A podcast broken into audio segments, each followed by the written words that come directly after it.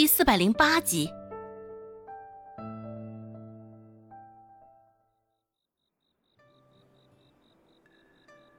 顾寒生若有所思的点点头，说道：“这他娘的狗逼男人！”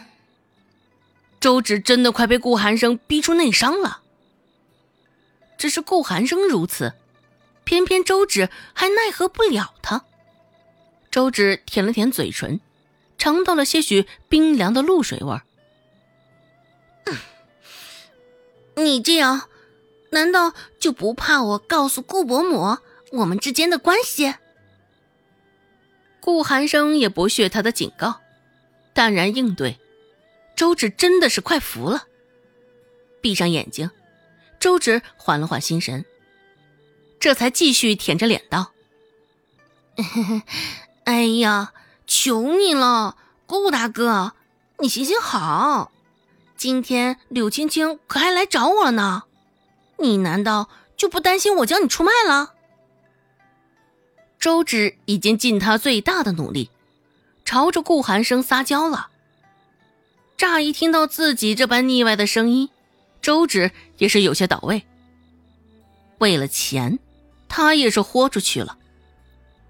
顾寒生淡淡瞧了他一眼，还是没有退步。我想你应该也没这个胆子。顾寒生当真是油盐不进，软硬不吃。夜色下的顾寒生，少了几分白日里的冷漠。只是周芷晓得这都是假象，顾寒生还是那个老狗逼。努力缓了一口气，周芷说道：“啊，算了，那我去询问治安吧。虽说他嘴巴不靠谱，但至少我瞧着，他这人应该也不至于见死不救。”你兴许是忘了，温治安可是我的人，五两银子，我替你保管。一听到钱，周芷整张脸都变了。你怎么还趁火打劫呢？怒斥顾寒生没有得到回应，周芷这才姗姗继续讨好。嗯，二两银子吧。顾寒生道。三两。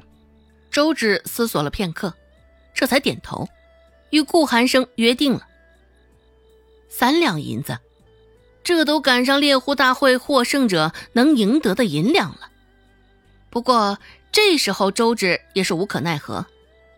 顾寒生先将这般丑话说在前头，讲真的，也更是表明了他靠得住。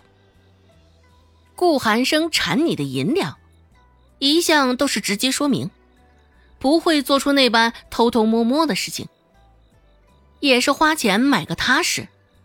毕竟，周芷从他那儿也已经赚到不少银两了，还是忍一时的肉疼吧。回到周家的时候，却没想到一家人都在院子里候着周芷，这阵仗倒是少见。周芷一看，心里就明白了，大抵周有巧与周成回来后，已经进了不少的谗言。俗话说得好。恶人先告状，一看到周芷，孟婆子就忍不住了，像是饿狼扑食一般，直接朝着周芷走来。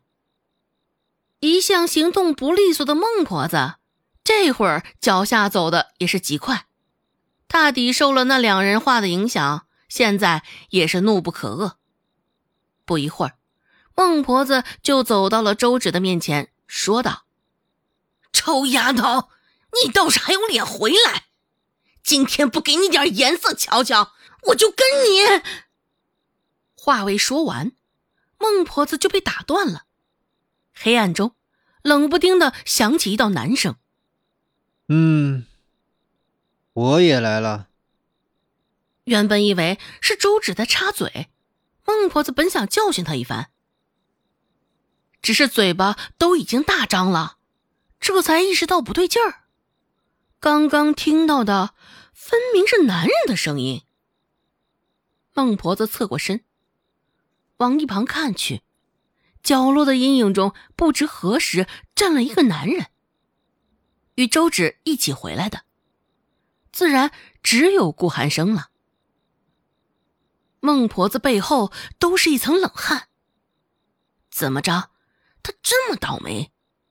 每次顾寒生撞见时，都是他在教训周芷。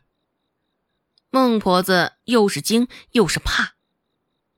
孟婆子的嘴巴大张了许久了，口水也是忍不住分泌出来，稀稀拉拉的从嘴角一路往下流。这般邋遢的模样，幸亏现在夜色浓重，若不然，周芷瞧真切了，指不定胃里就是一阵翻江倒海。后知后觉的摸了摸嘴角。孟婆子这才将嘴合上，随意的用手开了开那泛滥的口水。顾寒生的声音又一次响起来：“不是要给他点颜色瞧瞧吗？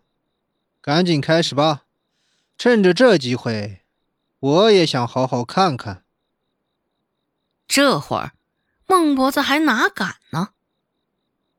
孟婆子神色紧张不安。眼神飘忽，压根儿不敢开口。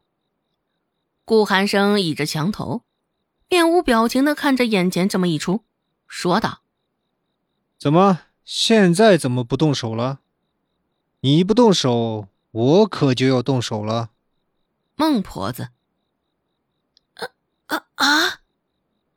孟婆子是真的怕了，没想到今儿个会撞见顾寒生。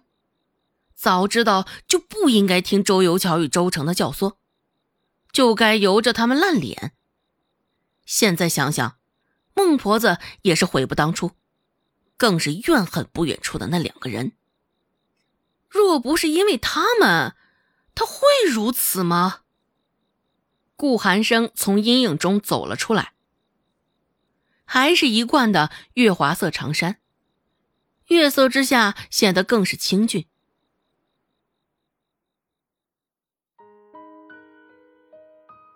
本集播讲完毕，感谢您的收听。感兴趣，别忘了加个关注，我在下集等你哦。